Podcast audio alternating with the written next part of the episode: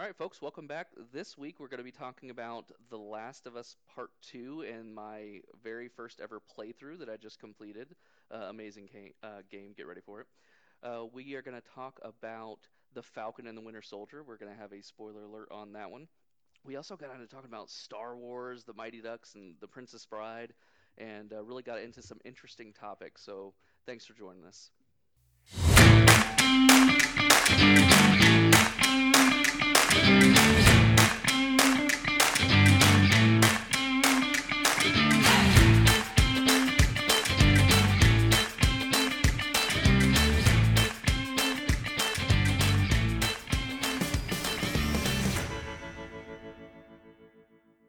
Hi guys, welcome back to another episode of Good to Game Radio. I'm your host Tony speaking. Vance, how you doing? Hey, pretty good, pretty good, pretty good.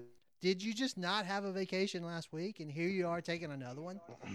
hey, you know what? You know, I did have a vacation, man, and and the reality of life was just so stressful to me. I had to go on another one. it wasn't your wife's birthday? Yes, yes, yes. So I surprised her and uh, took her to see her uh, brothers and sisters and nieces and nephews. So yeah, she had fun. She had fun. Had a good time. Nice. Clint, how you doing? Dude, I'm doing good, man. I uh, I just had to work today, and it's a different day for the podcast than normal, and I'm I'm uh, I'm weird, dude. I'm feeling weird. Still trying to get. Also, I played the... the... Last of Us. Yeah, the new the new uh, schedule, right? Yeah. Uh, but I also I think the biggest reason I feel weird is that I played The Last of Us Part Two this past week, and like I've never needed a hug more in my life than than I than I did yesterday when I finished it. Right. So that reminds me of the conversation I think we had like two weeks ago when we were talking about how much I loved Ghost of Tsushima. And I and I thought that Ghost of Tsushima was hands down the best game, and there's no possible way that The Last of Us Two could be as good until I played it, and I'm like, man, it's it's good too, right? It's just as good, but they're so the vibe is so different, right? It's like, such a different game, um, so different, but then some similarities too. I uh, I think The Last of Us Part Two is the best like story story driven. I don't know what you would call that type of game, uh, but the best like story based game I've ever played, like by a mile. I, th- I thought it was uh, as much as I loved Ghost of uh, Ghost of Tsushima. I thought that uh, Last of Us Part Two was was better. I thought it was amazing. I mean, it was phenomenally good.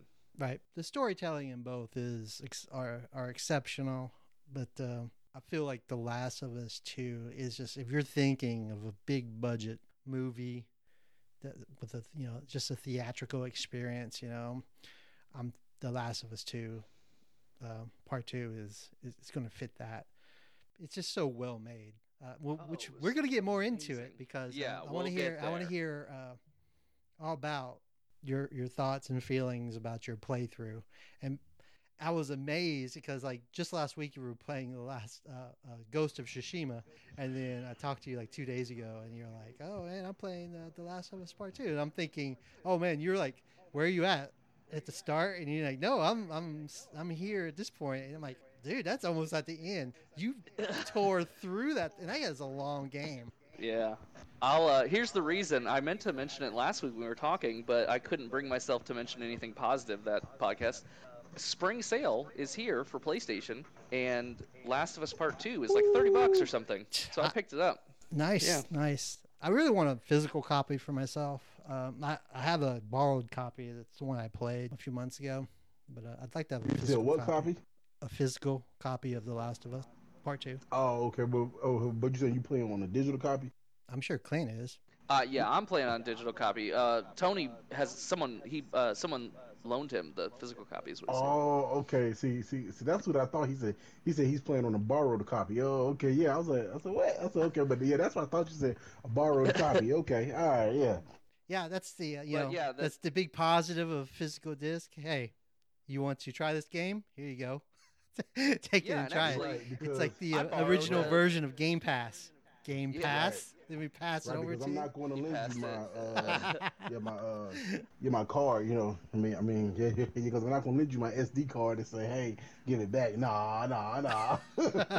no, sir.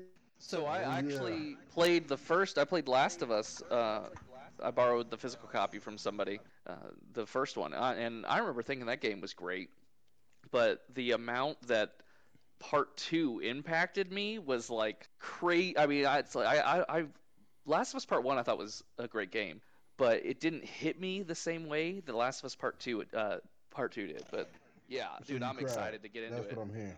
Okay, I, I, I'm gonna get all into that, Vance, about the level Okay, of cried, watery okay. that my eyes got because I have I very well kept track of that. All right. So yeah, so our, our, our, our show tonight, Hold the me. two big topics are The Last of Us Part Two and Clint's experience with that game, and obviously our impressions of Episode Four of Falcon and the Winter Soldier. So those are going to be our two big topics. So, but before we get into those topics, is any news topics anybody wants to bring up? Yeah, um, man, like it's not it's not really I guess big, but um, Mighty Ducks Game Changer has has definitely coming along, man. Definitely coming along. I know it's like a smaller show, you know. You got you, got to be really one of those Mighty Duck fans to kind of pay attention to it. Like I know a lot of people kind of scroll by it and they're like, eh, you know, cheesy is it good, you know. Mighty Ducks, as in like Disney Plus show on the hockey team. Yes, that is correct. That is correct. Get Mighty Ducks, the Game Changers. That's the name of the Game Changer. So you've mentioned that a few times. I don't know if it's been on the podcast, but you've at least mentioned it to me several times, and I, I always uh, every time I think, huh, okay, interesting, and I finally saw on Disney Plus as a, like a suggested uh, thing, and I'm thinking, all right, well, at some point I guess I gotta watch this because Vance is so on it, you know. hey, like, hey, hey, yeah. So while so while I was on vacation, I made sure I stayed up on my shows. Uh, you know the, you know the Winter Soldier and Mighty Ducks. So I had to stay up on them. So when did the original movie Mighty Ducks come out? Was that in like '92 or something? so I was Yeah, gonna was guess gonna say- 93. I'm gonna get. I'm, I was gonna guess Google it ninety right too. Yes, yeah, yeah.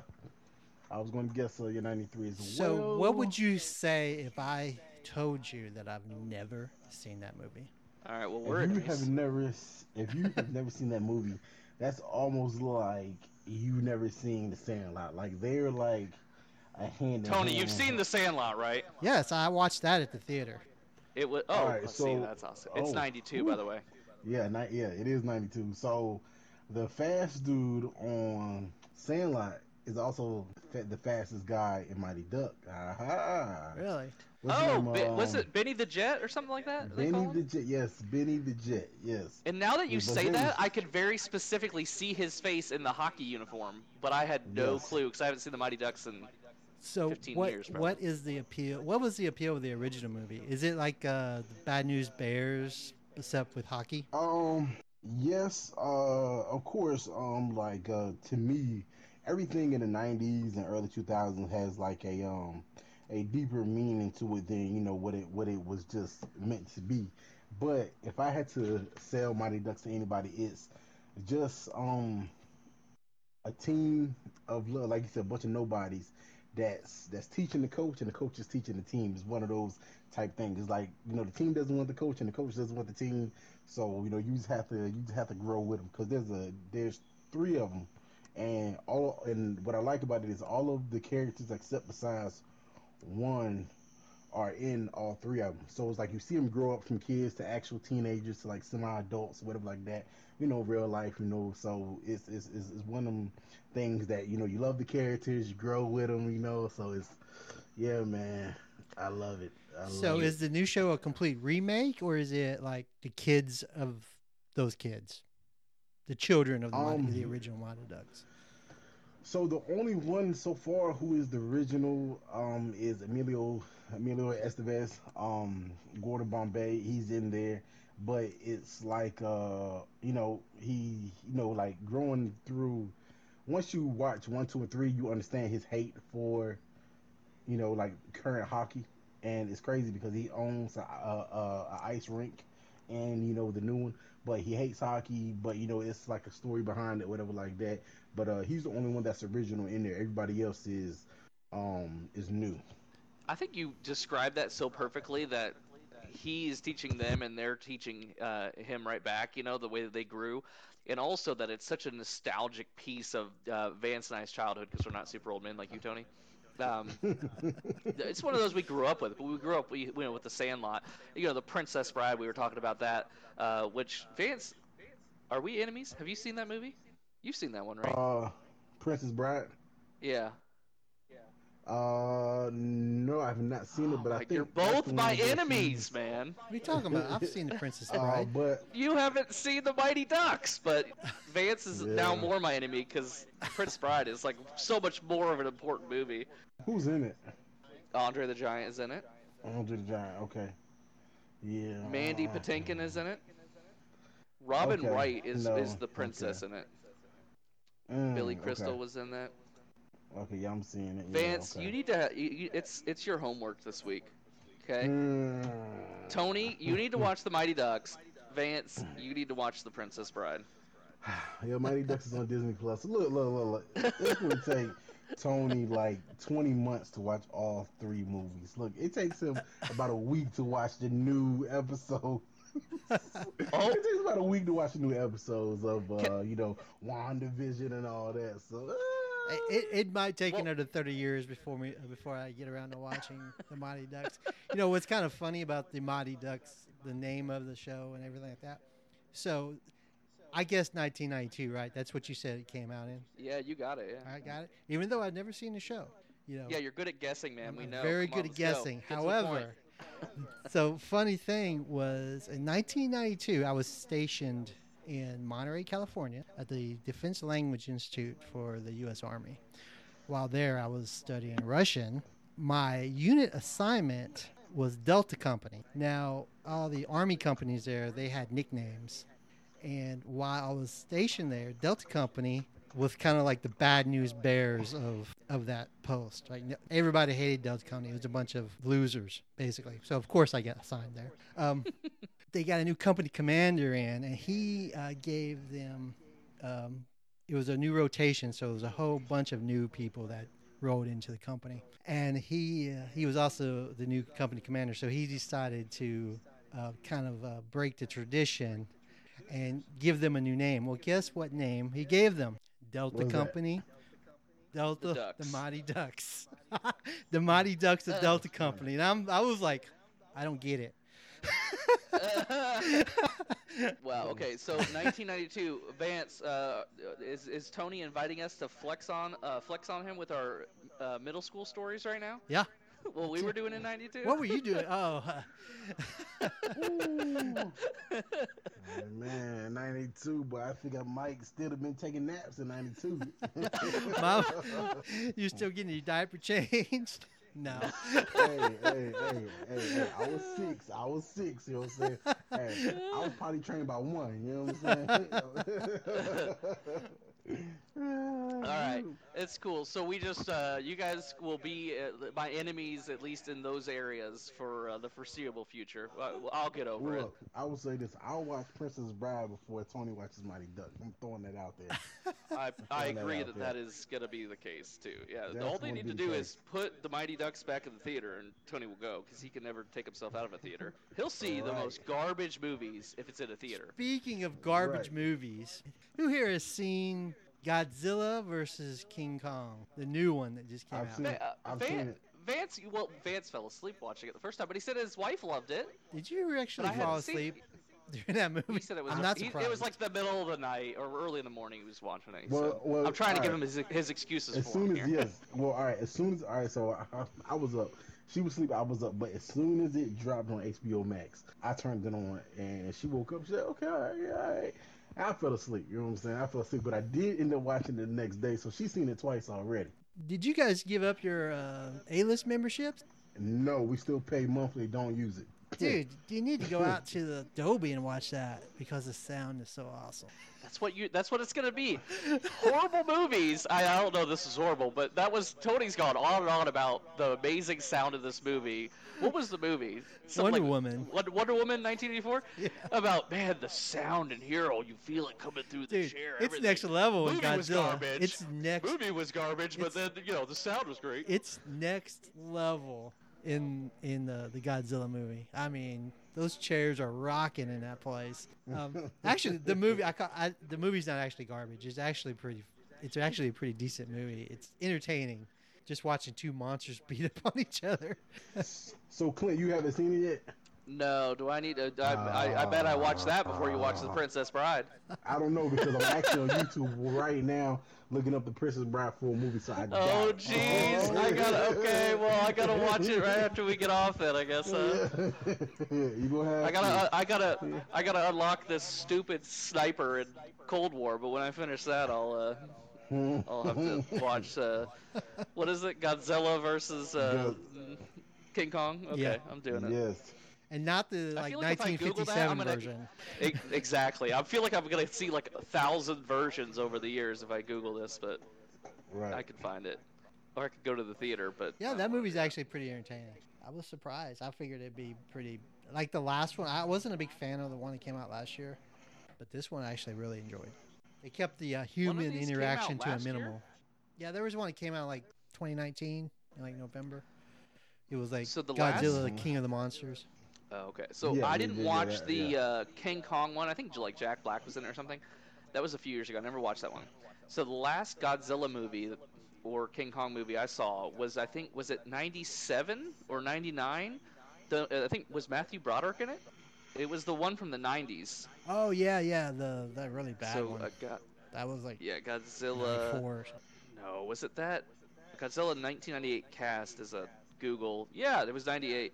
That's the last Godzilla movie I saw. Mm. I don't even remember it. I don't even remember it was bad.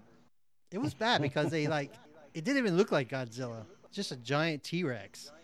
Right. Is that what it was? Show me a picture of this. Just You show me me the. what uh. You, Oh, you the Godzilla what?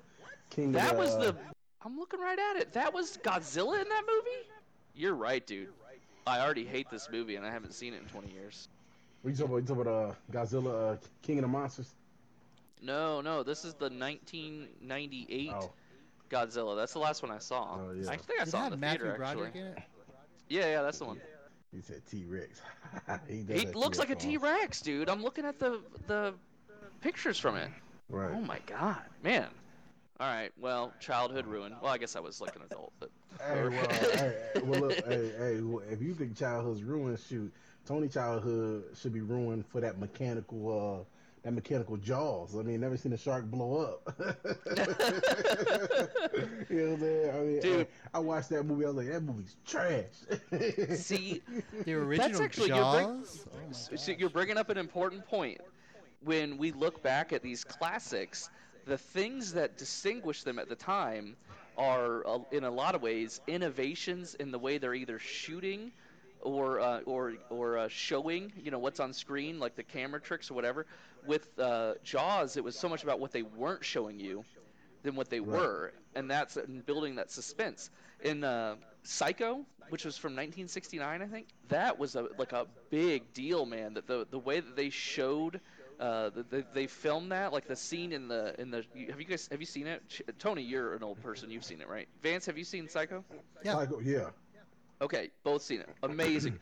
but the scene in the shower, whatever, and the way they did the uh, the music to that and everything, like a lot of that was really revolutionary, and that is what made it so special is that we hadn't seen things like that. When you go back and look at it, a lot of these movies they just they come up with something, it's amazing, everyone's surprised, and then everyone else adapts to it, so it's the norm.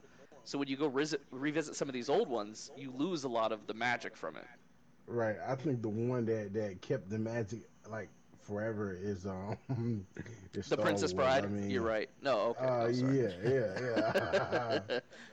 yeah, like Star Wars is definitely one of the ones that uh, you know, like kept kept the magic. Because you can go back and watch, it, you be like, oh, okay, eh, that's not really cheesy, but it's like, man, some of these other ones, you be like, wow, like I was surprised by that. yeah, I think yeah the originals. I, I don't to be honest with you. All right, guys, you you both became my enemy this stream or this stream. What do we call this thing? Podcast. Podcast. Good to game. Good to game radio podcast. Uh, I'm about to be your enemies. Okay, we're about it's about to be mutual. Okay. I don't. I. I'm pretty sure I've seen all the Star Wars movies, all the the originals. Couldn't really tell you anything about any of them. Not really a fan. mm, mm, What did you just say? mm, mm. Right. right. Watch the Mighty Ducks, Tony. You just said right. Watch you're the not Ducks really a you come at fan of the original Star Star Wars movies. So Right. What is wrong It's with you? that- it's not that I don't like them; it's that they've not had a cultural impact on me. Does that make sense? Like I Mm. that I, it wasn't like a big deal in my childhood, and I've s- went and watched them. But when those all the new ones came to the theater, I went and watched all those new Star Wars. I missed the last one because I think was that the last one come out in the pandemic. No, Tony, think you and. I went and saw a couple of them in the in the theater. So I've seen like all of them that have come out since the '90s, I guess, and s- the ones in the what do they call them, the prequels or the sequels, what, whatever the ones that were in, like started in the '90s or early 2000s. Those were the uh, 2000s. prequels. Yeah, they they were not not very good in my opinion. So, and I think in the opinion of most of the world, those were not Right. nearly as good as the originals. So that was kind of the baseline for me, like gaining interest because I was aware of Star Wars and like kind of knew about it, you know, and had seen them here or there or whatever, but it didn't make a big impact on me. So I guess I gotta go watch those now, huh? Look, man, I watched them when they were on VHS. You know what I'm saying? Like VHS. that's- that's probably what I I have, you know? dude. I still have the VHS of the originals somewhere. Listen, around. Man, I only that watch was- Betamax, Tony. Man, man, that was like our, like like my first like trilogy. Most people like, don't even know what you're other, talking about. right, like um, Like Just the show other me the double- laser disc, okay? those the lasers. This terrible. Another terrible. Another failed uh, thing. Sorry, Vance, Yeah. I'm interrupting. Go ahead, No, sir. no, no, no, you good, you good. See, I, I- see, I, I think, I think for me, it was always just you know, just like you said, like what they didn't kind of like show you, but I mean, the whole good versus evil type thing is like was on another level. You know what I'm saying? I mean, uh, other than that, you figure like I was young, so my good versus evil, evil were the, you know, like the Lion Kings, the Robin Hoods, and stuff like that. But it's like, so the first time I seen um Star Wars, it like blew me away. Then to find out, you know, he shot in his garage. And I mean, like the whole like Luke, I'm your father. Like, oh man, like there's so many classic lines. Like, oh my god, like he just thought us bad, man. Well, listen, you I'll tell you this. I, I think my childhood is a little weird that we probably don't get all into that here, uh, but very strict upbringing in a lot of ways. And we weren't allowed to see a lot of those things. Um, so Right. even like, you know, Top Gun, I was like 32 or something when I watched Top Gun for the first time. Hey, You know, too. like, really? Really? So, but I remember, and here's why: because I was golfing, and one of my buddies looks to me and he says, "You see Top Gun, right?" And I'm like, "Why would you dare ask me that?"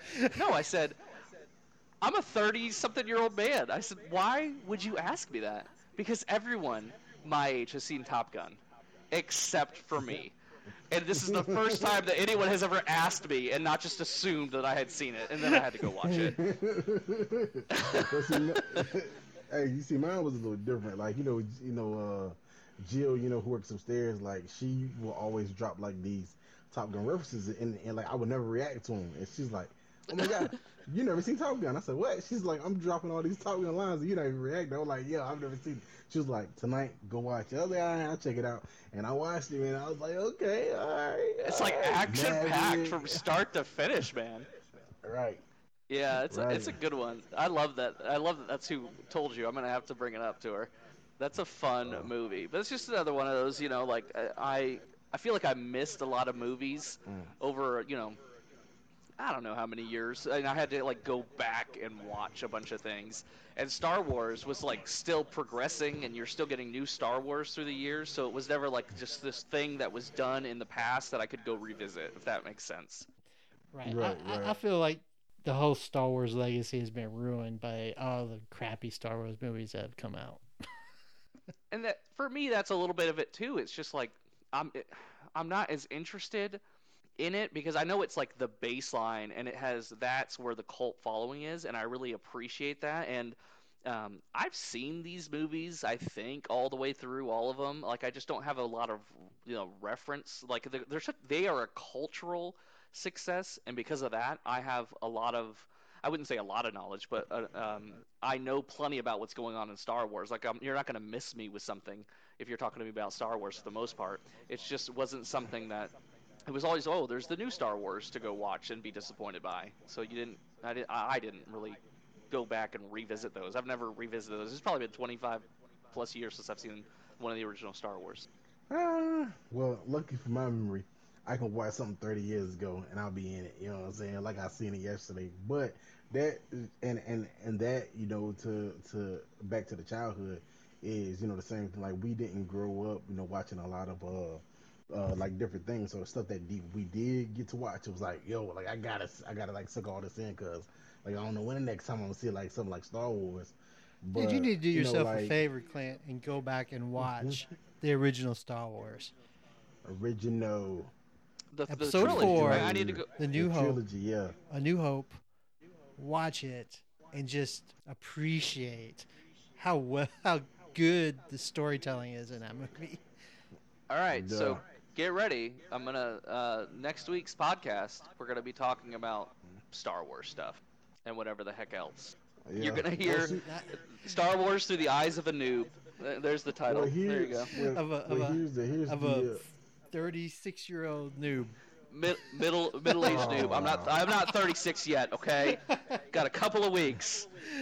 Well, you know, it's it's it's like um, it's funny because uh, I just read today that they're coming out with a Creed three, right? And this goes to uh, what Tony just said about you know like um, older things being ruined, and it's because it's like people want to make their own footprint, and I get it, especially you know like with just you know I guess like you could say movies, music, and all that. You want to leave your own Michael Jackson footprint, Elvis, you know, whoever, right?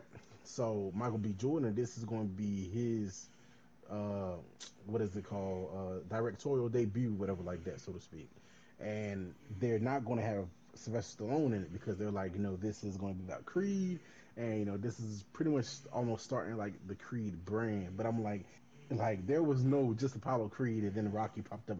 It was Rocky, then there was Apollo Creed. So like you're trying to take the creator out of it, and I mean, good luck. You know what I'm saying? I mean, I'm gonna see it just because I've seen all the Rocky movies, I've seen all the Creed movies, but it's like do something else. You know, like like like go go like you know create like another boxing movie and you know touch that. But it's like I I I don't like when they take classics and it's like okay, well I want to make my own footprint on a classic. Like why do it on a classic? You know, go go see if you can really stand on your own without the brand because the brand is the one that let you in the door. And now you're trying to cut the brand off, and it's like I don't like that. Yeah, they, they're borrowing from past success, uh, successful intellectual property, and they're right. and they're taking that to try to jump off. And instead of creating something new, they're attaching it to a legacy, and in a lot of ways, they tarnish that legacy. So, Clint, you were talking about legacies. The Last of Us. Uh, oh my God! When that game came out and was such a success, kind of come, came out of nowhere, and such a good game that uh, people were like, "That game should just be left alone as a perfect classic because anything you'll do will just ruin the game. Like the people's impression of the characters or whatever. Just leave it alone. Of course, you know. Yeah. There was a sequel, The Last of Us Part 2, and you just played it. So Oh man. let's let's uh let's hear your opinion on uh, it. I mean, what, what was your right. experience like with The Last of Us 2? Okay. So here I'm going to say something that I think is super important if you have if you have a PlayStation or you're in that ecosystem and you have not played it, you gotta you gotta stop listening. Tony put the things at the bottom. They can skip to the next thing or whatever. Um, if you don't have a PlayStation, if you play on another console, whatever, I'm telling you, uh, you still should not listen to this and have me ruin this story because it is that powerful um, that if it takes you a few years to come back to it, I think it's worth the wait um, because I'm I'm the idiot. You said it's been out a year. Has it been out that long already? About almost a year. So I I remember when it came out, and I just you know we talked about last week. Oh, no multiplayer, so it's not like you know something that is gonna die, so I could just revisit it later. But man, I I started playing this game, Tony, and it is phenomenal. I'm telling you, stop listening if you have not played Last of Us Part Two.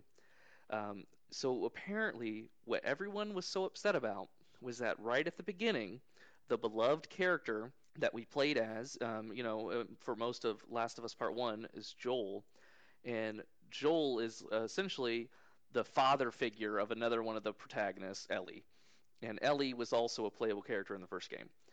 Um, Joel gets straight up torture murdered at the beginning of this game. And that really ticked off the fan base. And for me as a person who's who's playing it, I was a little bit in shock, man. I'm watching it and the way that he that he is being just he gets murdered like literally beat to death with a golf club by the daughter of a person he killed in the last uh, in the previous game and the the person that he ends up uh, he killed a doctor that was trying to basically operate on Ellie, the other character, because she's got the cure to the zombie thing. I, I feel like if you don't have any context about it, I'm doing a horrible job. But stick with us.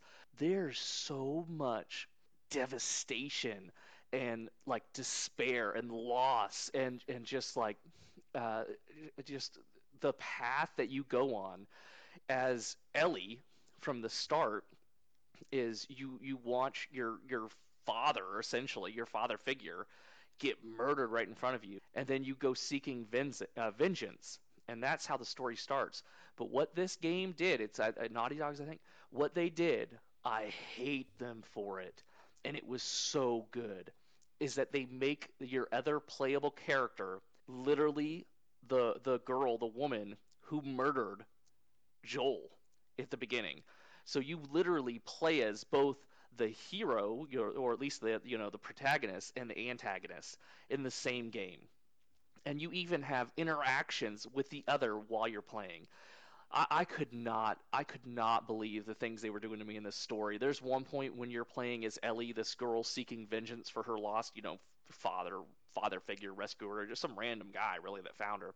Um, and you're killing someone. You're like making the decision, and I'm sitting there watching this cutscene, and it comes to uh, you know, is she going to take her life or not? Is she going to kill this person she's interacting with? And I'm like, what is she going to do? And I'm I'm I'm so conflicted by what's about to happen, and I see on the screen the square button. I have to push the button to murder this person. I got to actually swing on this person to murder them. And then I had to do it again Swing and on. again and again. I had to actually take like give my inputs to murder this person. They didn't let me watch the cutscene. They made me do it. Oh, I hated them for it, but it was so good. I hated it. This this whole uh, game would be phenomenal if you didn't have a single zombie. If this was a TV show, a movie, and this is the story they tell, phenomenal. But they they put this game, they put it in, into a game format, and all these things that they did to kind of build it up and keep getting, you know, you keep getting hope. Uh, you know, it grows that you're getting, you're gonna get your vengeance, and then you flip you're getting close you're closing in on your final target this person who you, you, watched murder your father figure and wouldn't you know it now you're playing as that character and you watch her father be murdered by the person you know by your father figure and you're and you start playing as her and she's got this whole arc of of change and redemption that you go through and then when it comes to the end uh, she she spares the life you know this ca- character abby who is uh, you know the antagonist at least at the start spares the life of ellie who's the protagonist who's been chasing after her the whole game. And it retreats, and this part got me so bad. It retreats to Ellie living with her girlfriend, wife, or whatever, and this child that, you know, has come out of it with a murdered father because everyone's murdered. And and she's living this like beautiful little life man. And and it gives you just enough of the experience in this house where you just you just feel the happiness. And it's just like you it's such a perfect little life.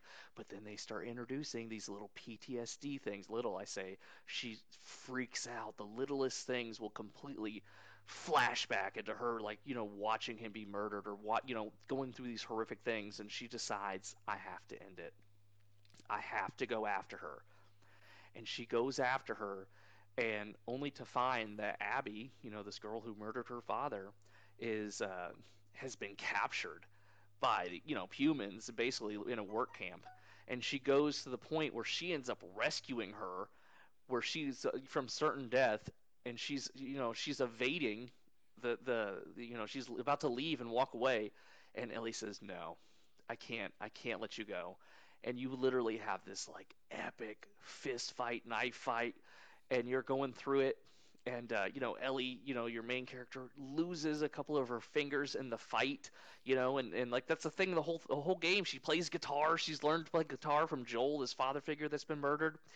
And the end of it, she has the chance, and she's literally um, drowning her in the water, and she lets her up, and she watches her go. She couldn't finish it. She just gave everything to end this and to and to just conclude this and get her vengeance, and she let her go, and she returns home to an empty home. The girlfriend is gone. The baby is gone. She picks up her guitar and she can't even play it anymore without her fingers. And you just went through this whole just amazing journey for her to lose absolutely everything. Absolutely everything. And it was devastating to me. Dev- I, I needed a hug so bad. I, I, I like I sat there guys and I watched the credits and listened to the music for like 10 minutes. It changed songs twice and I couldn't turn it off. I couldn't do anything. I'm like dead inside watching this, man, and I'm like what do I what do I do right now? What am I supposed to like do with my life at this moment? Like I couldn't even move, man. I was so like it was so engaging and devastating and just brutal and like heart wrenching. I if a camera was on my face while I was playing that, like I, I was I realized the amount that my face was changing emotions and dude, Vance, what you were saying, so many times I start welling up and it would be like the littlest little thing that she does or says that's so important out of nowhere and then I'm like, "Oh, I'm like I literally did that. Oh, like so many times cuz it's like hitting me in my feelings, in my soul. Oh, why did I play this game? It was so good, uh, it was but like, it uh, affected me so much. It's like uh, uh, s- one of the uh, literary works you would have to study in honors English class in high school. Oh yeah. Yeah, crazy good. It's yeah, I, I had the same feelings when I played. it. I mean, it's so good. Um, and I uh, man, it was tough, dude. Like you were saying, you know what's what makes it so tough? It's like you want the revenge, right? You know, you you I- she killed Joel. The I don't care what her reasons were. She's got to pay, right? And then Tommy was Yeah, like, because that's ours. Because Joel is our guy. right. Because we're Ellie. That's who we know. That's the character that we've grown to, to know over the first and the second, you know, the first, especially the first game. But it, we're the main character in my eyes. And then I'm also the bad guy. And I have to do all these things as the bad guy.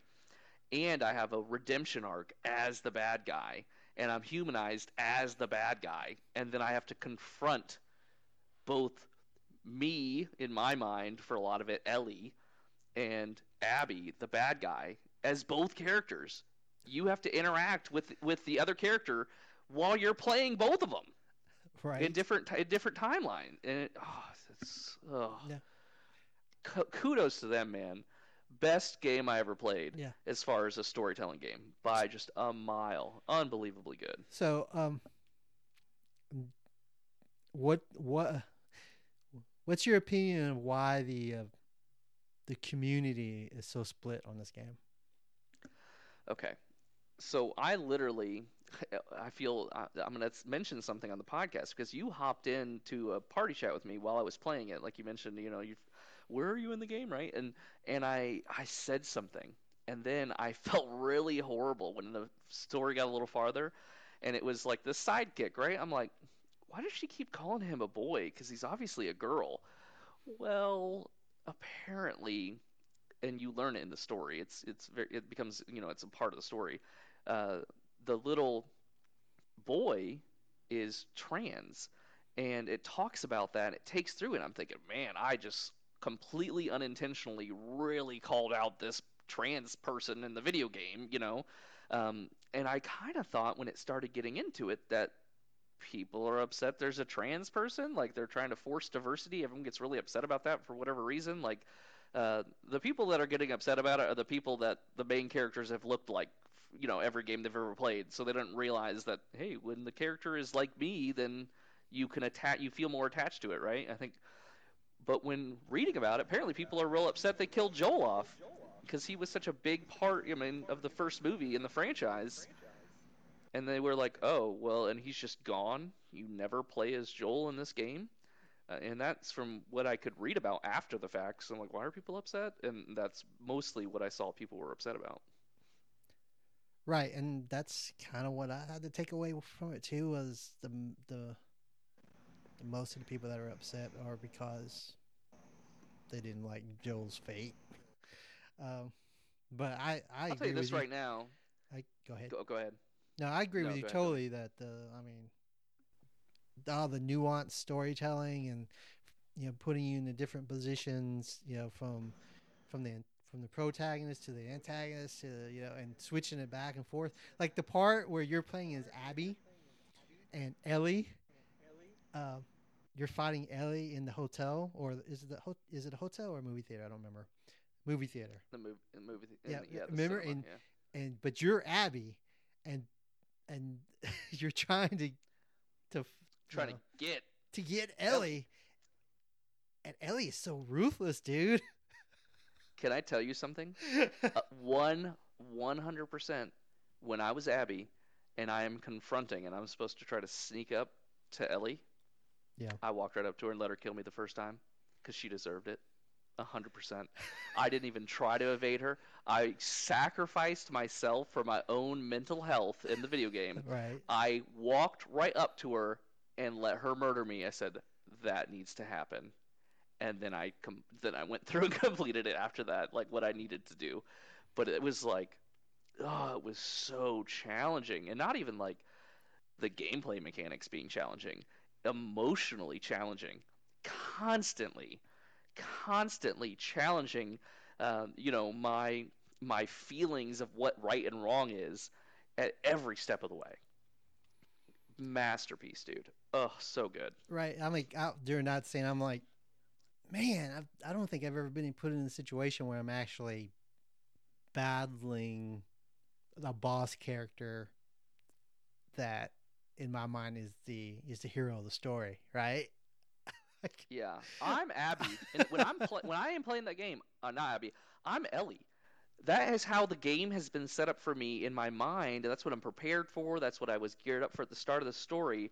When Ellie is doing something, that is me. I'm that character, right? And so when I am having to play as the evil bad guy, bad girl against my, me, man, that was torturous. right. It was so difficult.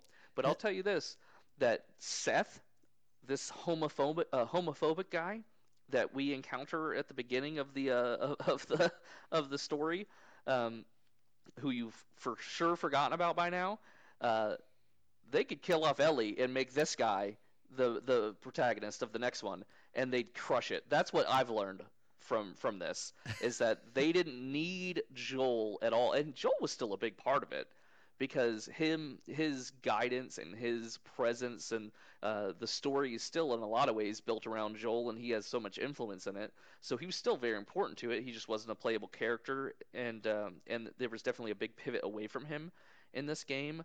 But man did they just crush it so good like I I did not believe with 100% certainty I will say I did not believe a video game could impact me in the way that The Last of Us Part 2 did. Right. Yeah, yeah. So, uh, Abby, if you didn't, if you take out the part where she, you know, bashes Joe in with the golf club, and you don't really know anything about Abby, and you just meet her in the, you know, Washington area, I mean, what what are your feelings on Abby? If you subtract the knowledge of that she she uh, killed Joe. She a likable Okay, so- Okay, well, here's the thing about Abby is that you're watching a flawed person uh, grow, and you watch her uh, see see travesty happen and understand that she needs to make a change and that she needs to intervene. And and and what she does is essentially Abby and I didn't touch on it super closely Abby and this the the uh, the the trans character I mentioned's name is I guess the it's Lib I think is what they're saying is the is the boy is the when it was uh, when Lib was a, a girl it was Lily. Uh, but there Lily or Lib as as they're called now was uh, in a in like one of the factions uh, it's and it really seems like a cult that they were a part of.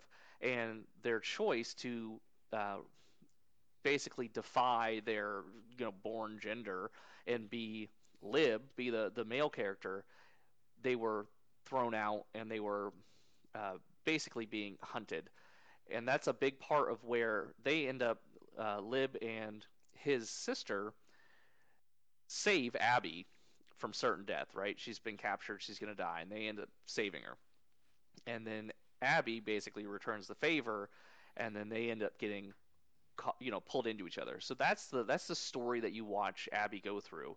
Take away she murders Joel, and you have a military grunt who in a lot of ways is shown to be the bad guy. Just a lot of the characteristics and things you see, it's kind of framed that way, like um, just kind of ruthless military. Uh, you're not really shown redeeming qualities from Abby at the start, but then Abby is learning and growing, and uh, putting her life on the line to save uh, you know this kind of new family that she's made in Lib, and I can't remember the other the the sister's name. Um, but man, I think it makes it. But when when Abby learns and grows, when it's at the end, I was still conf- I was conflicted. I, I was so I've never been in a in a place where I'm watching these cutscenes or interacting with the game when I'm fighting Ellie versus Abby, where I, it's like, how hard do I push this button when I have to mash this button to get away or to, to stab this person or whatever?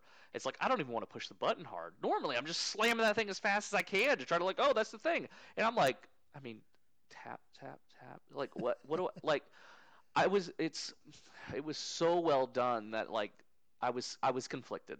Right. On what I wanted to happen with yep. with Abby, who who you know we watched murder Joel. Right.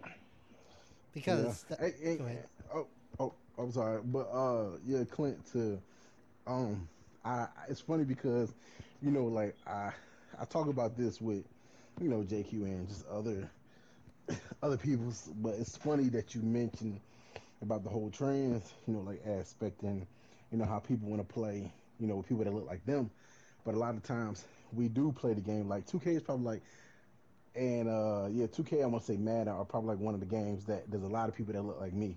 But if you look at Call of Duty, they might have 20, you know, like operators, and two of them, one of each. You know, one male, one female might look like me, and it's just you know one of the things where it's like you know, like I don't ever feel this storyline. You know what I'm saying? Like I haven't bet a game yet that this storyline is legit. but and but I'll ask you, just, do you feel do you feel more like when you have the option to pick a character that looks like you versus doesn't? What do you want to pick? Oh, 10 out of 10 times I'm going to pick the character that looks like me. Yeah, and I think that's very common. And I can tell you that I, I don't I don't remember ever really being something for me. Like I'm like, dude, that chick looks awesome. I'll be that one, or that dude, whatever. Like I, I, it's not something that has been uh, really something that matters to me. But I'm just, you know, spoiler, you know, podcast people. I'm kind of like a white guy, you know, like I've always had people looking like me. It hasn't been something that I felt lacking from my gameplay experience. But I know another guy who looks a lot like me who was like, we were, Tony, remember we were playing Borderlands 3 and uh, when it first came out, and our, our friend was uh, very hesitant. We're like, "Oh, you should be Moze, the gunner. She's so cool." what? It's a chick? I don't want to play the chick. That, that's literally a thing that I heard. And what uh, two made years them ago very uncomfortable. Made them yeah. Very, you want me to be the but, girl? yeah, but right. that's a way that people feel, and for whatever yeah. reason, people get really worked up that they want to have a character, uh, you know, in this that's a trans character, or like Abby. By the way, Abby's this uh, mil- uh, military chick, uh, you know, and she is an uh, dude. She is buff, and the fact that she is so like muscular. I, it, I think it does so much to the game. Like she plays so different than Ellie, who's this really kind of scrawny, you know, girl. She's scrappy, that's for sure. But um, Abby is like this tank you know and you and you watch it and she it's so believable to me that this that this is who she is and this is how she operates um, you know and a lot of people think oh it's a girl she can't do anything and i i think that's such an outdated type of thought but that's what you get a lot of the time i don't understand why there's any sort of outrage oh forced diversity dude maybe the people making the game made the character look like them. Like that, just you think everyone making the game looks like you? I don't know. People get really worked up over over this stuff. I'm like, dude, Yeah. let's have them all. Let's have you know, th- let's have someone that looks like everyone. Why not? Yeah, see, and, and and that's one of the things in the 2K community is like, um, I've heard this one explanation, and it's like I've never tried it to see if it's true because I mean the whole time I've played 2K, I've never had a white character, but there are white guys who make black characters, and they say the reason why they make black characters is because they felt like even though it's a game that the black characters are more, you know, like athletic. And it's funny because if you watch my streams, if you watch other people's stream, I mean, the black characters uh, jumping from the free throw line, jumping from under the goal, they yamming. But then you look at a lot of white characters, they don't, they don't have that oomph. And I said maybe you're onto something, you know what I'm saying? But like you said, there are a lot of people, you know, like you know, blacks whatever, who get upset when there's somebody who come on the mic and they're black and they're white, you know, in real life you know, and it's just one of the things that, you know, like you feel like you don't have a lot of people representing you. And then a big thing that I guess kind of I've seen triggered it just from like the kid standpoint was Black Panther because now I finally have a superhero that I can actually dress up for Halloween and can, that looks like me. So in the gaming world, it's like I mean even Fortnite, Fortnite you don't have a lot of black characters, so it's like you know I have this character that looks like me who I can kind of believe in. You know what I'm saying? So it's like I don't know. I mean, I mean It, it's a a very empowering thing, I think. right. And I think Right. that's something that uh, folks that you know, if you got a white, if you're a white guy and you got a white character in every game you've ever played in your life, you've 100% taken it for granted. And I think with uh, to your point, if I were to play 2K, I feel like almost for sure I would be a, a black character because most of the NBA stars that I know are black guys. So I'd be like, Right. you were talking about like Dwyane Wade is the like the, the way to go. I'm, I'm I'm gonna have like you know I'm gonna be like Steph Curry. I'm gonna be like all of the like I'm not a big basketball fan, but some of the greats, you know, um, that I like at least that I'm familiar with in recent years, black guys. I would not even be at all aware unless you had told me that that that would be an insensitive thing potentially to folks, you know. And that's Yeah. and that's uh, it just it really unlocks a whole world to where people, you know, their their emotional attachment to these video game characters, you know, and Well, it's I the the I- reverse side. I just, uh, you know, I've been playing MLB 2020, uh, the Road to the Show. Uh, you know, a couple weeks ago it was five bucks, so I, I downloaded it, and it's got a pretty extensive character creator. And I made me from like when I was 20 years old. yeah, define jawline and all that. Yep, right? I mean, I do the same. or I put a beard, right? One or the other. I don't care. Super I don't care. jawline like I- back then, or I, I don't beard. care. Like you know, hey, your prototypical baseball player should be like six foot two, you know, two thirty five, be able to hit the ball four hundred and fifty feet. You know, nah, I want to be no, I want to be five foot ten. Right, right, right. I uh, I don't want to be, you know, super muscular. No, I wanted to be exactly how I looked when I was twenty years old. That's what I made, Yeah. and that you know, Because it's your character, and that is yeah, and that is your character is you, the representation of you in the game. So you would want it to look like you, and that is an exceedingly reasonable thing.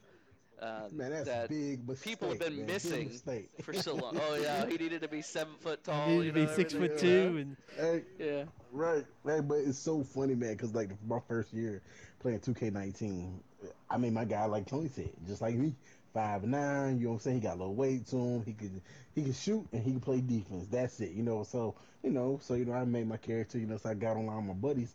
You know, they're probably around good. You know, like six foot, something like that. Some of them maybe six one, five nine. I look at their character six six, six seven, six foot, and you know they have the face scan, so you know it looks like them. You like get out of here, like that's so funny. you know, it's like you, I'm like man, you ain't got no six pack, man. You drink a six pack, you know what I'm saying? You Yeah. got no six pack, you know what I'm saying? Like that's so funny, man. And then it's like, you know, Jake, you know, like, course, she's a girl, she's a lady, and you know, she, uh, you know, she had her face scan on a guy, and you know, people thought, you know, we, we looked alike because they say we look like, like we just laughed. It's like, you know, mine has a beard, her doesn't. She has the long hair, you know, the dreads and stuff. You know, I got like the little fade, you know, it's like, yeah, it's I can That's see, funny, I man. can picture her face right now on this like super jacked like Right, NBA right. NBA player.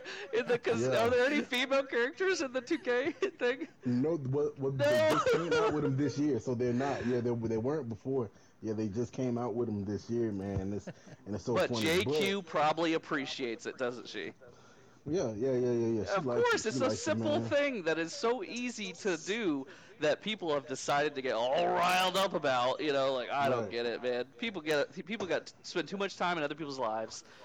Yeah, yeah. I mean, just like now, I mean, my guy on freaking Call of Duty, you know, is a Stitch. You know, he's he's the freaking white guy with the with the missing eye or with whatever eye or whatever. I Oh I yeah, like your him, character cool. skin is so Yeah. cool, man. Yeah, yeah. he's dope. You know what I'm saying? Like he's dope. Like man, I love him. You know, like shoot, man. But That's one of the things that I think, and not to get too heavy for a uh, video game podcast, but I was Right. talking the other day, just along kind of these same lines, and a person shared with me uh, something they had said that was perceived by another as being racially insensitive. And they said, I have, I, they're like, I feel so bad about it. It wasn't at all what I was, you know, trying to imply, whatever. And I, I talked uh, about it, and they were like, well, it, there was a complaint about it. And I said, listen, I said, I, uh, I, I consider myself as having thick skin, right? And that's in the past. That's always how I felt. Like nothing really bothers me, whatever. And then I kind of have started realizing as I'm becoming an old man, not like Tony though, but still getting older, um, that I really hadn't had to put up with much of that kind of much of that kind of uh, you know an attack on some component of me that I'm not in control over. Like if I was a little overweight and someone was calling me fat, well, I got I, I'm in control of that, right? So uh, you know I don't I have a way I could feel about it, or I could do something. Uh, but someone because of what I look like, or, or or you know my ethnicity or anything like that, is not generally something that I've had to worry about. But I mentioned to this uh, to my conversation partner here that I had been watching a speed run of a game on YouTube, like live streaming, and this guy was out in the UK, and he is like hating on America, like pretty hard. Um, not America, but Americans, right? And I'm thinking, well, I'm an American, and this guy is just going pretty hard. I'm like, okay, well, you know, some of the things he's saying are right. You know, no one's perfect, whatever. And it keeps going. And at some point, I had I had to turn it off. And I'm thinking, like, dude, I, you know, I'm not the biggest fan of Americans because we got plenty of problems. But like, Right. dang, man, like I don't want to sit there and listen to this guy bash me and I guess you know, quote unquote, my people. And it was is this what discrimination feels like? You know like it was such a it was such a horrible thing to not experience for so long in your life in any sort of impactful way that i had to learn the lesson from a youtube video. Like that i would say i'm privileged that that's the case but uh it matters man. So like did- your people's identity is important to When- them when- and why do we care whether we support uh, like if that is something that is chose to be supported in a video game you know So uh, when I was a kid, I lived in Iceland, right? And I uh, it was snow, pretty deep snow, but there was a big hill near where we lived. My dad was he was a uh, Department of Defense contractor, but we lived off post down in the uh, you know just regular Icelandic community.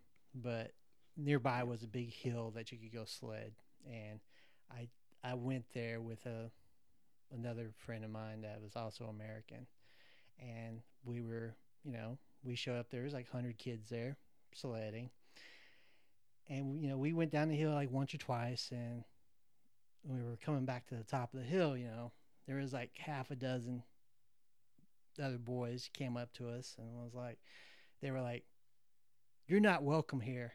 I'm like, in my limited Icelandic, I'm like, okay, why? And they're like, we don't like Americans. It's like Americans, we don't want you here. So you can't sled here. and of course, you know, I'm like, uh, so Me- my American came out in me, dude. Yeah. So we rumbled, we rumbled on that hilltop. Of course, I lost, See, but See, and that's the thing, because when I grew up, I grew up in an area that was, uh, I was like, I, I, in the very specific area that I grew up in, I would have been the the minority. It never bugged me then that I would get picked on or get in fights or whatever. Like that was never. I don't know. It was. It didn't seem to like shape me as a person to have that kind of uh, adversity because of it. It, I, I don't know if I was just too young, too stupid, too oblivious to whatever. It literally was a week ago, you know, or a month ago when I watched this that I had to come to the realization that you know people feel this way all the time, you know, because of uh, because of others' agendas towards the way they look or feel or who they love or whatever. It was a really weird thing. so you know, so what was funny about the uh, about the whole situation was I'm like, I got in a fight because they wouldn't they didn't want Americans there. So of course I stuck up for myself and my friend. Got in a fight, got a bloody nose, bloody lip. I wasn't even American. Yeah, I was. you're I not was- even from here, dude. I was. From Thailand. I'm from Thailand. I was national. I wasn't even na- uh, nationalized citizen till like two years later. But because I probably didn't know the Still word, gotta throw down. Uh, I- I, gotta throw I didn't know the words for Thai in Icelandic. I'm like, I just went with it.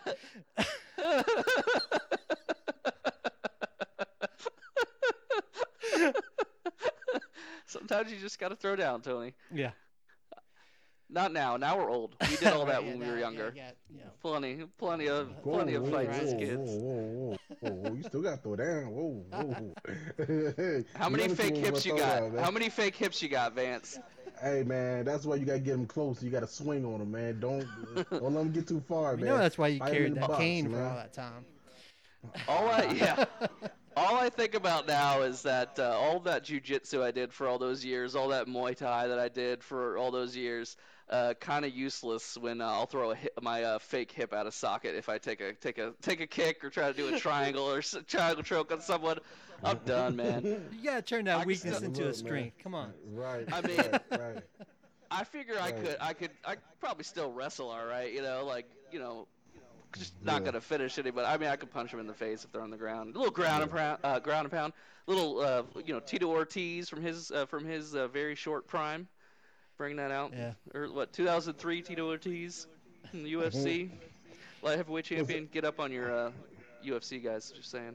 I got some 20 year old UFC knowledge. That's about it.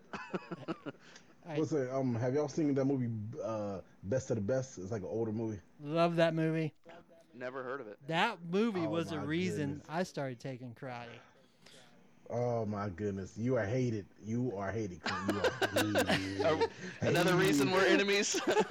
hey, hey, hey! Just so you know, if you ever see it, you'll never be Tommy. Okay, you'll never be Tommy. All right? Ow. You'll be like the Ow. cowboy. I'm already hurt. I'm already hurt. I don't know what it means, but I hate it. All right, so Tommy, he's like the main character. He's the he's the best of the best. You know what I'm saying?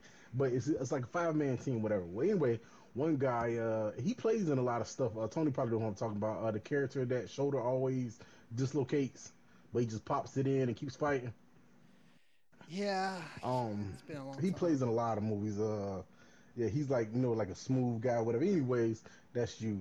That's you, Clint. The guy that always dislocates. dislocates his arm. I I don't know how how he keeps offended to be man. right now, but know I'm I'm choosing very. good, good, good. You should, you should be. Then you should be Tommy. You know what I'm saying? Hopefully that makes you come out as Tommy. You know what I'm saying? Okay, all right, I'll go for it. Hey, best be of the Tommy. best. So check it out, man. Check it out. I got too much to do. Everybody's next week, homework. It sounds like. Star Wars and Best of the Best. Uh, and the Princess Bride and Mighty Bride, Ducks. And Princess Bride. Okay. Oh, And Mighty Ducks. right. Say it out loud, Tony. I actually Hey. have already started watching the Mighty Ducks. I'm. Uh, I, I just saw the scene where he missed the Pee Wee Championship uh, shootout goal. Okay. How, how dare you not give us 100% of your attention right now? The audience deserves it. There are dozens of them, Tony. Dozens. I'm but you know- sorry. hey, hey, but you know what's funny though? Uh, I find it funny that uh, Emilio Estevez is the only one that uses his real name. You know, because Martin Sheen is his dad and Charlie Sheen is his dad, but his father's real name Oh, is that's right. Yeah, yeah. Ramon Estevez.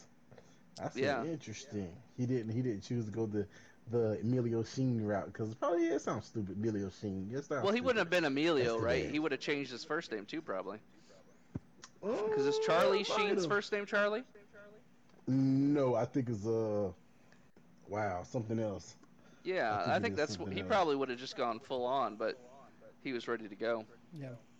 Yeah. Stood up for what was his, right? That's right. Well, actually, no. Uh, well, well, actually, Emilio is his real name. Emilio is his uh real name. Charlie Yeah, is but- Carlos. Yeah, yeah, yeah. That's Charlie it. is Carlos. Yeah, but so the, his other families chose, you know, non-Hispanic sounding names, and he was like, "Nah, I'm staying with it." Right? Right. Yeah. Right. So, I, Good on him. So I wonder, like, like where they're from, man. Because I'm not gonna lie, they Just- don't look Spanish to me. I'm saying, I mean, my geographical Well, eyes are not whatever, but they all look Spanish people look alike, Vance. Well, I um, know that. Uh, The the I- other I- I- yeah, I mean, I have worked with like a lot of them from um, uh, Charlotte, like like when I was in Charlotte and um, freaking up in Delaware. But let me tell you my funniest, my funny Spanish story. So one guy, so they came to renovate Target. You know, they're moving the back room, they're doing all the stuff, and he's like six three, six four, like like Tony said, two thirty five, buff. I'm like, and you know, I'm like, hey man, uh, what's your nationality? He said, I'm Mexican.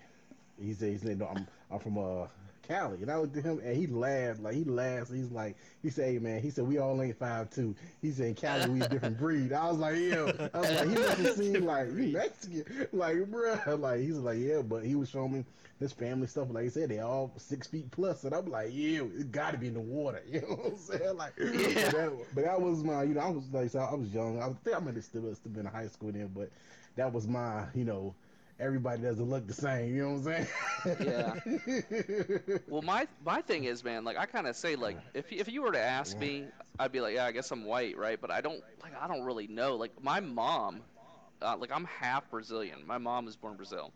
Would you know that looking at me? No. I definitely. But knew people people, yeah, I, I don't know because that new soup, he's from Brazil. He kind of looks like you. it. Yeah.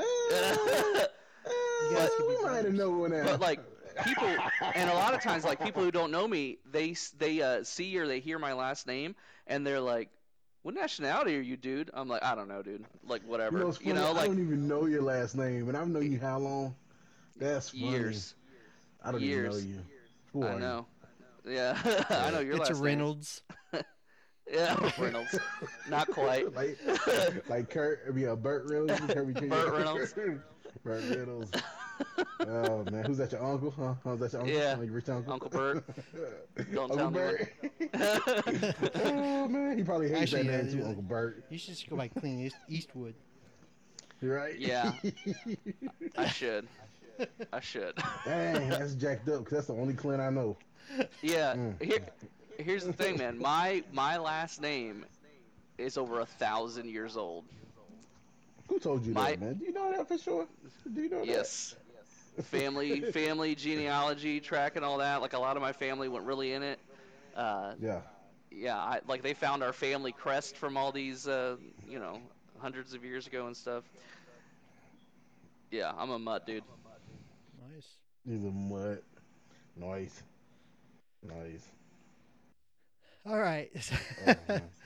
Uh, How much of that makes the podcast? oh, I don't know. Man, none of it. None of it. No, nothing. No. Anyway, uh, the- to finish back up, a couple of last points on uh, The Last of Us Part 2 before we move on to our our, our final topic. Uh, uh, uh, Clint, what did you think the game looked like? Okay, so here's here's what I thought about that. The game play like because I obviously just finished Ghost of Tsushima and started playing this game immediately afterwards. And the cinematics of the Ghost of uh, Tsushima so much better. It's such a it, the game is so much more beautiful, and I kind of think the reason why is a, has a lot to do with the movement. In Ghost of Tsushima, there's a lot of free uh, free movement. You're on your horse and you're rolling in your in your uh, in battles and, and engagements, and it's just a lot more open. In The Last of Us Part Two, it's a lot of you know crawl under this, mantle over that. You're in tight spaces because there's zombies, you know, and, and they're gonna reach out at you from a corner, or whatever. Um, and I think because it was like the Last of Us Part Two, so many of the scenes were in like tight places that the cinematography just really wasn't there. But when I was blown away by it, is that the part I mentioned earlier where Ellie, it's a you know kind of before the the last engagement that Ellie goes after Abby because she can't take it. She has her perfect little life, and you're in uh, I can't think is it Oregon or Wyoming, wherever you are, and there's these rolling Wyoming. Okay, there's these uh, the rolling uh, grains, you know, and they're on a farm, and there's this moment where you've got this little baby in your arms, and you sit on a tractor and just kind of look out, and it is gorgeous, man. It is the most beautiful uh, scene in the whole game. And I just thought, I was kind of just stayed there. And I, I don't know if it's on a timer, but I probably sat there for like two minutes just looking around, just really, really appreciating it. it just looked so beautiful. And then I went right back inside a house with all these tight corners, you know. And that's, I think, because the game plays so different, the cinematography was very different. Ghost of Tsushima, way better uh, visually, cinematography, everything like that. Uh, great story too, great storytelling, and, and the way that that uh, game ended was was also really good. Uh, but The Last of Us Part Two, uh, visually really good, but not nearly to the, to the level of Ghost of Tsushima. Uh, but uh, Last of Us Part Two, storytelling, amazing, unbelievable. Even I kind of still don't believe that that was pulled together by uh, you know, a bunch of nerds sitting in front of screens. You know? right. I'm always impressed by writers that can create something that's really, really good, in my opinion. Um, and what's kind of sad about the whole story was, you know, it's basically a revenge story, right? Um, Yeah. and the people that paid the price were everybody else, the friends, the family. Yeah. They, they were all the victims everything of the along the way. I'll tell you, there was this part, and I, I don't know how to feel about this. This is my. This was my thought. There's a part where they're in the movie theater. You've just had your first interaction. You're playing as Ellie in this part. I can't remember, but uh, I think you're playing as Ellie, and Abby storms in. She murders, you know, who would have uh, been, uh, if I remember correctly, it would have been the child's father, Right. right? The, the child we see. She murders that guy quickly. She shoots him. He's just dead. No time to process it. He's just dead. And she attacks uh, Dina, who is the mother of the child, who you know we we have this scene with later. And she's got her on the ground, and she's holding a knife to her throat. And the uh, Lev is uh, the character we were talking about earlier, is there, and she's got the knife to Dina's throat. And in my mind, it was she needs to kill her because I needed to know whether or not she was bad. And if she again spared her, if she again didn't go all the way in her in her rage, I wasn't going to know what to do with it. And she doesn't. She lets her go. I'm thinking she cuts her throat, Lev shoots her with an arrow. She literally kills Dina, who's Ellie's girlfriend, and then Lev would shoot Abby, and Lev walks away, and Ellie's Ellie's revenge was complete, but she didn't get to do it. She loses everything still. That's what I thought was gonna like that is like was gonna make it okay in my head. As horrible as that is, because it was going to show me that that's how bad Abby was. But again, you see decency in Abby by letting her live. It was, oh, it was so, it made it so challenging to decide my feelings on the characters. But but she would have killed her. She would have. if in my opinion, she- stopped. If Yeah. Lev hadn't inter, uh, intervened and and Absolutely. she would have She snapped her out of it, or he snapped her out of it. Yeah. Uh, Um, This is going to segue perfectly into our next segment because we, we're talking Exact- revenge. exactly. We're talking a character that is just ultra militaristic, you know, who, when they got that blood rage going, know, you can't stop them, really.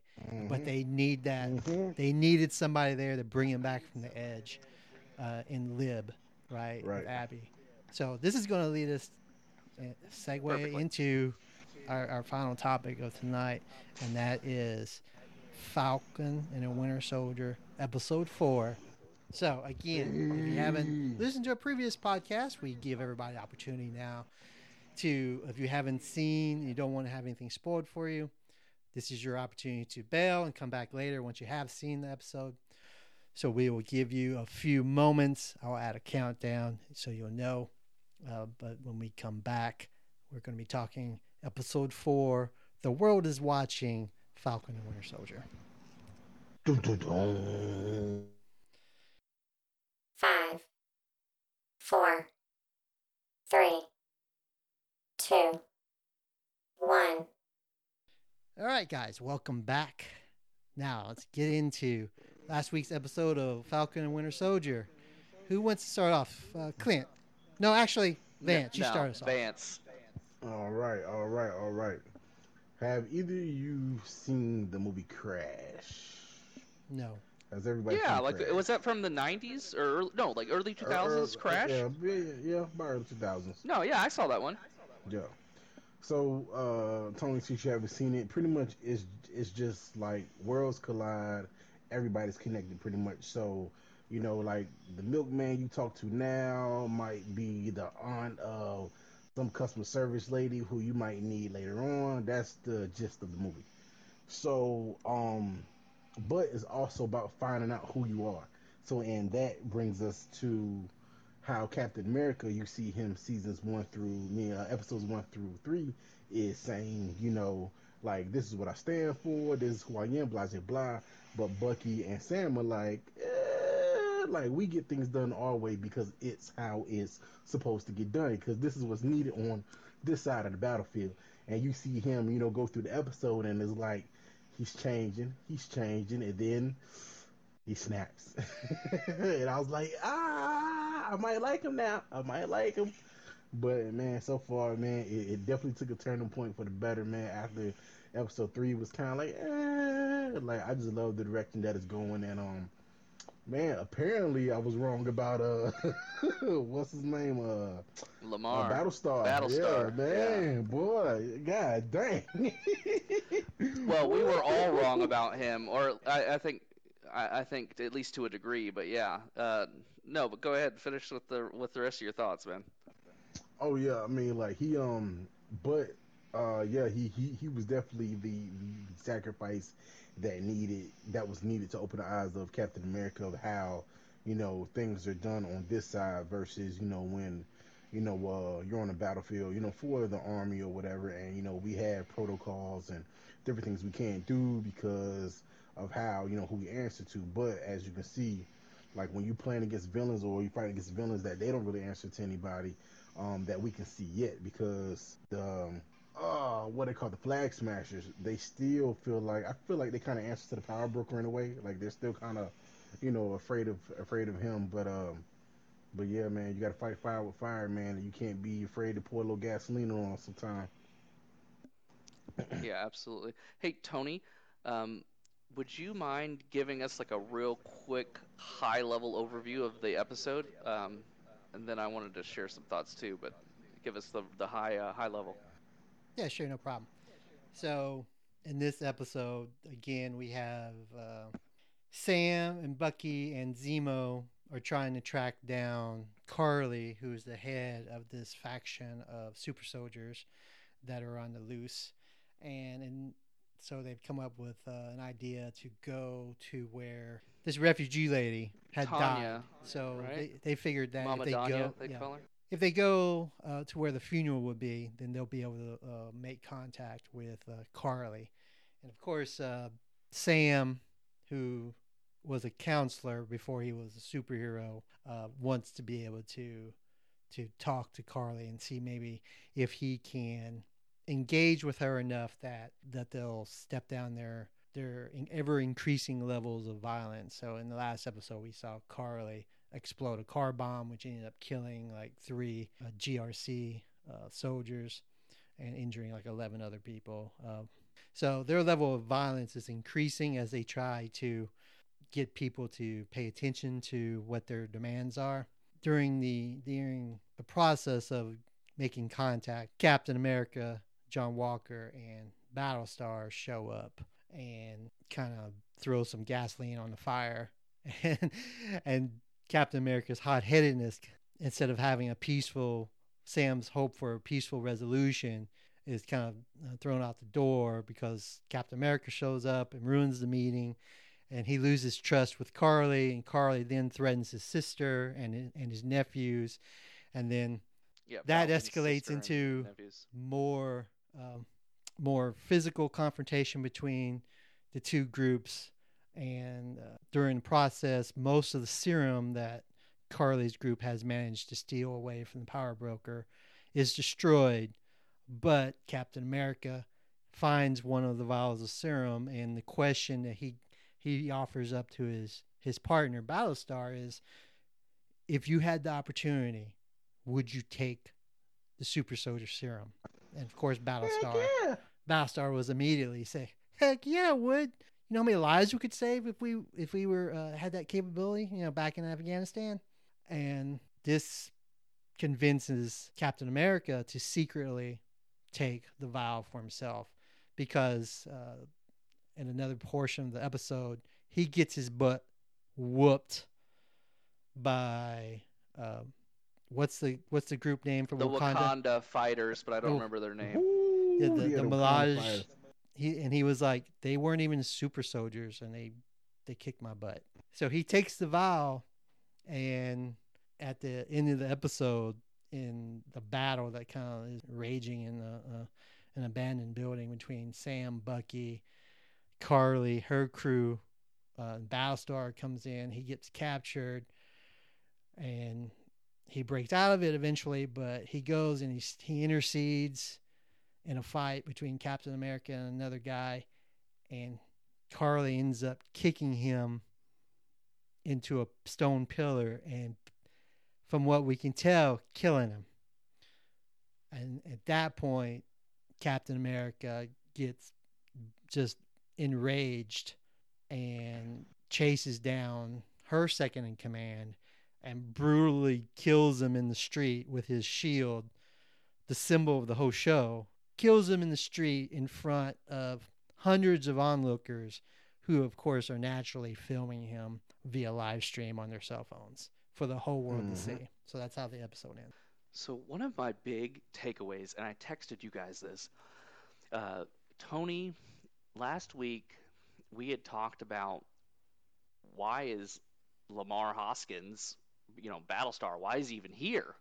He's got no, he's got no powers. He's oh yeah, he's a special forces guy, but he's got no business, you know, playing with these with these types, right?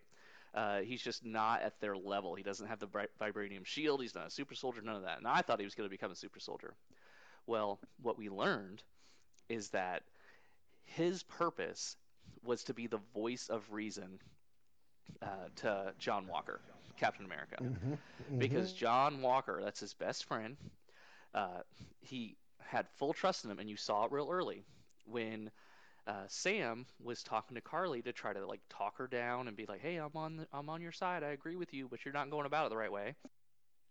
Um, John Walker, Captain America, super anxious, waiting outside. He was said he said he'd give him ten minutes, and he's trying to rush in right away. And Sam was like, uh, not Sam, uh, Lemar was like, "Hey, just give him a little bit more time. you know, and he immediately, like, he was getting all geared up, and he immediately brought him back. Um, but you could see already that uh, John Walker, Captain America, still a hothead because he still ends up rushing in early.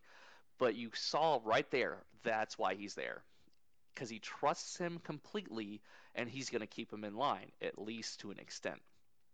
And later, uh, he asks about if you could, would you take that serum? And Lemar's like, absolutely, of course I would. And Captain America, who completely trusts um, Lemar, goes for it. And when you watch the only voice of reason that John Walker, Captain America, has die, you know, he completely loses it. He is completely off the rails, and I imagine he stays this way, but now as a super soldier.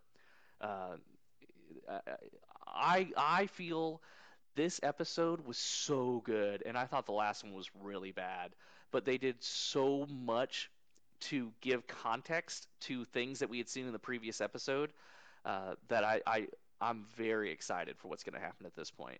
Um, but it sucks that you lose uh, Lemar's character so early uh, because you see that he did have a lot of value, and it's just as soon as you realize the value he brings, he's gone, and you lose all of it, you know, to this new devastating, you know, right Captain Super Soldier. Yeah, I'm I'm I'm I'm sorry. Um, I'm wishing that now that we know what we kind of know, um, with his fate, that they actually had spent more time with his character in the previous episodes. Absolutely. I mean, Be- developed him better. Yeah. yes, if they had developed him better, Yeah. it would have been so much more impactful. It was impactful, but it would have been so much more impactful um, for the audience. If we're not spending the whole time like, why is this guy even around? You know, is is how they're presenting him to us. That's literally what we talked about last week. Uh, and then you see uh, you all you know it's all at once. You see, oh, this guy's really important. This guy's you know a really important character to to this duo, this team that Captain America's got himself on. yeah. Boom. I think dead. an important conversation is when uh, Lemar and, and John Walker are they're just kind of hanging out, you know, and talking about the possibilities of if they had the serum or whatever. You know, they were talking about well, it emphasizes what you naturally are, right? If you're a Yes. good person, you're going Oh, to be even yeah, more good, good- person. good- you're going to be brave pull. Yeah. you're brave you and like I, it's such a that was a callback to the original um captain america Yeah. movie Original Captain America. Yeah. um and john walker just doesn't understand who he is he doesn't know who he is himself i mean so it comes out you know at the end of the episode he's a basically out of control he's going to be He's a hothead. He's he's even at least maybe you could reason with Karli.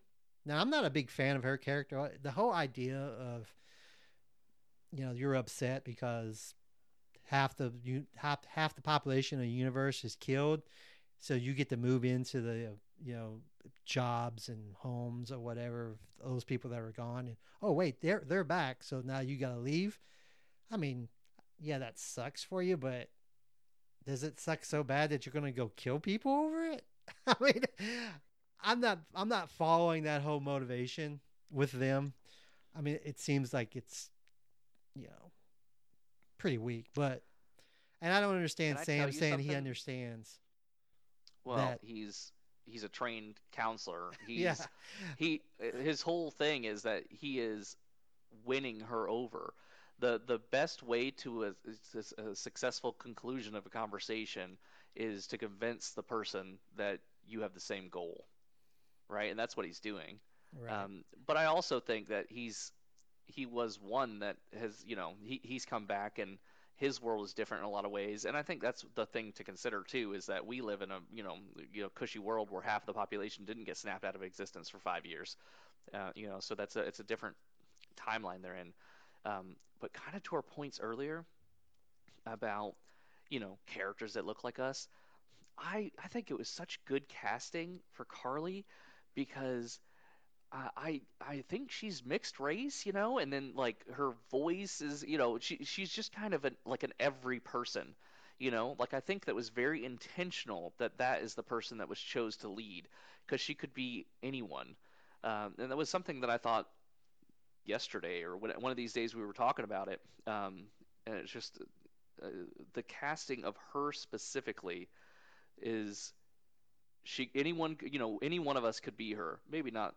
thinking and believing the same way she does uh, but i thought that she was a person who really could represent most of you know the population or half of it.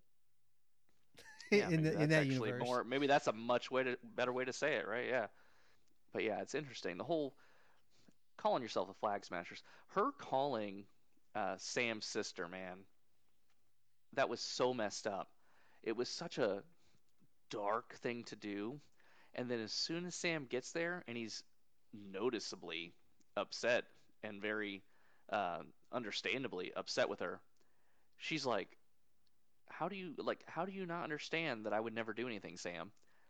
Like Sam, obviously I wouldn't do anything.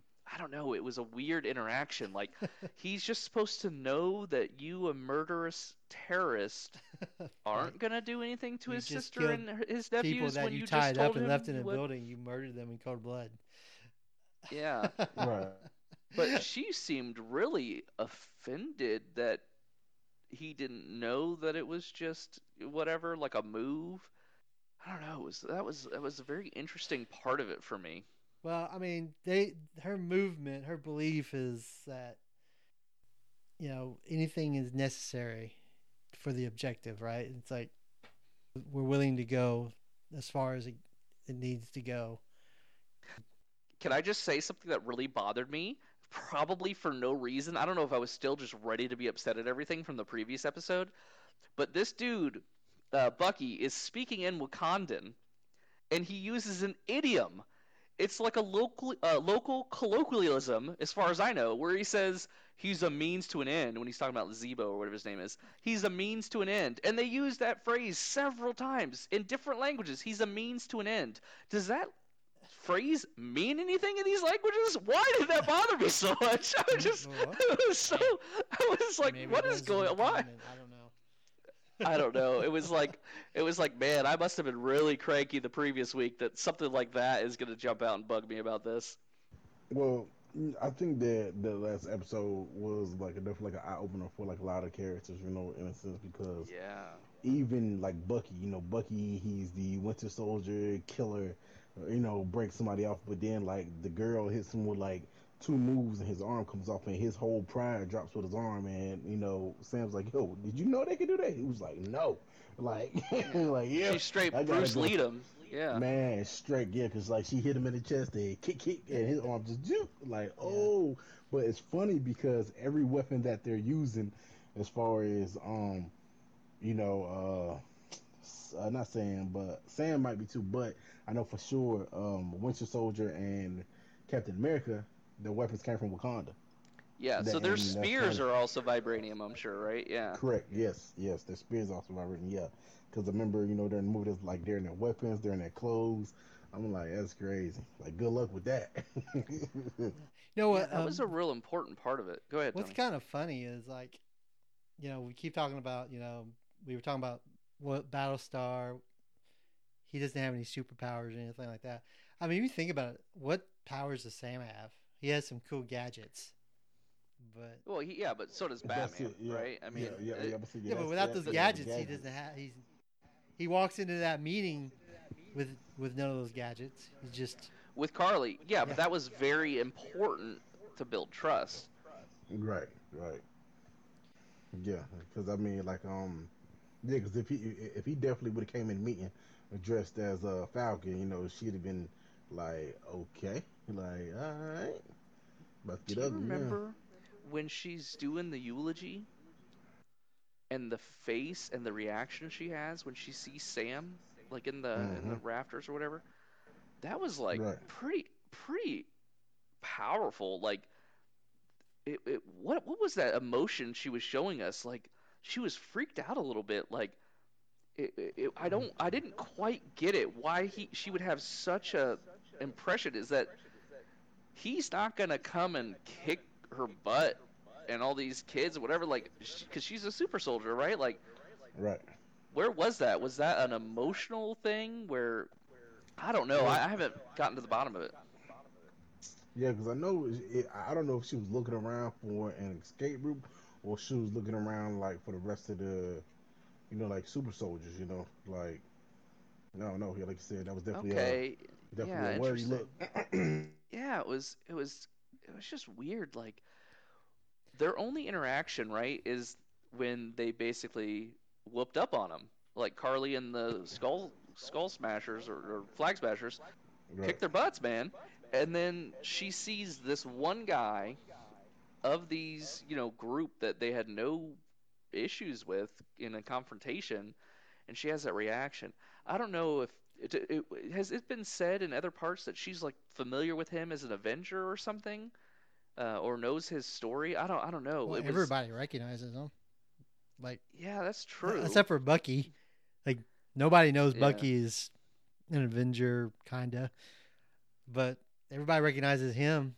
Uh, I don't know. I think it's probably more a reaction of like, who else? Maybe she was you? feeling vulnerable. Who else like, is with you Like, you know, my my like I was kind Yeah. of thinking myself. I'm like, it's kind of weird to me that like Captain America and Lemar are kind of here by themselves. Like they've been tracking Sam and Bucky, but where is the support?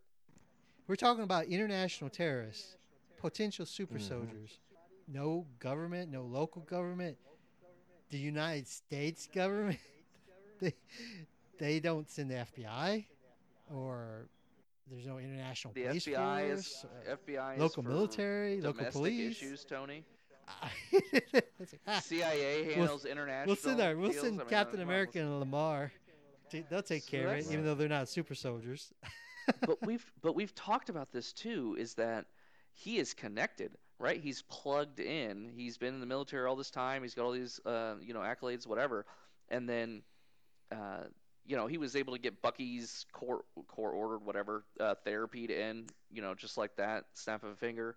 Um, and then he's doing all this solo. So is it is that he's been going rogue this whole time? Where like there's gonna there's some chance for development there to explain this because you know it definitely is weird that he's not more resources resources aren't being you know Right. shown. My only, I mean, I don't want to call it a concern, but the show is supposed to be about Sam and Bucky, and it feels more like it's more about Captain America, uh, the new one. Yeah, that's actually true. I hadn't even thought about that. Yeah. I'm like, are they just are they just carrying the story for Captain America, the new one? Well, or, no, or Karli. Like it Sam feels like Sam gets the shield. right. Sam's I- gonna get the shield. That's what he's gonna this get the is. shield, this is him. Yeah, this is how he gets the shield. This is the, what he goes through to do it. Is what I think the Uh, show is. I don't know. I just, it it feels like they're the vehicle to carry some sort of story forward, but the show itself, even though it's titled after them, I fear like the story now, because now when we go to episode five, and there's only six episodes, right? Is like the response to Captain America and what he did. Are we going to get a whole episode talking about that? It kind That's of a good point, how- man. I mean, That's how- a very good point. I mean, how do we get the story back to Sam and Bucky? I'm like, because now the story is one about Captain America, two about what happened to Zemo, you know, Right. three who's the power broker. I, it feels like it's an introduction to characters that are going to be appearing in future shows, and that Sam and Bucky are just here to be kind of like our chauffeur through the whole thing. Like their story That's seems so pretty weak. insightful. Yeah, that's a really uh, very excellent point that I hadn't cared as much about this show. uh, You know, before this episode, which I thought was great. Um, you know, I was just kind of along for the ride with them because it wasn't really doing much for me. So, uh, but that's definitely a good point. Is that this is they are the title characters, and they are absolutely just along for the ride on this. Who knows? They'll probably surprise us with a fifth episode and come. So here's what's gonna happen. Yeah, is it gonna be another down episode, and then you know the the, the end is gonna be great? They probably had a ton of rewrites, re-edits, and stuff on this thing. That's probably why it wasn't the first one, uh, because they were still trying to figure out what the, what you know what kind of story they were trying to tell. I bet. or they're like, well, we already put out all the releases. It's going to be the Falcon and the Winter Soldier. We can't change it to Captain America. You know, like rewrite it. the big character that we haven't been introduced to directly yet is the Power Broker, right? Right. I'll bet a hundred dollars that it's someone we have like someone completely uninteresting because they keep building up these character introductions in all these you know like in WandaVision all these things and like let's go talk to this guy uh, what was it Isaiah Right. who was like an important character but we no idea who he is it's Well- just another person that's introduced along the way we right didn't. like we didn't get that this episode. because it's gonna be the power we're broker done. next episode Yeah, the only character that's unrevealed at this point now is probably the Power Broker. Yeah, that's what's gonna happen. Oh, but but Isaiah was not even an unrevealed character. It was just a you know it was just part of that progression of that episode. It was out of nowhere. Well, we need this guy. Who we gonna go? Oh yeah, you know, never mind. It's a big, super important secret, and someone we don't know. Important to the story, not not important to the Marvel universe, right? Which is what we all are kind of expecting when it comes to these reveals of who these people are. All right, awesome. I can't wait till next week. All right, guys, that concludes uh, this week's episode of Good to Game Radio. We hope that you enjoyed the show. Don't forget to follow us on your favorite podcasting app iTunes, Spotify, Stitcher. Be sure to hit that follow button. That way, you'll be notified of every new episode that drops. And be sure to check out our next week's episode as again we talk about Falcon and the Winter Soldier, episode five, and Clint's Star homework. Wars. Star Wars. Yeah. All right, guys, thanks for joining us. Have a great evening. Later, dudes. Laters.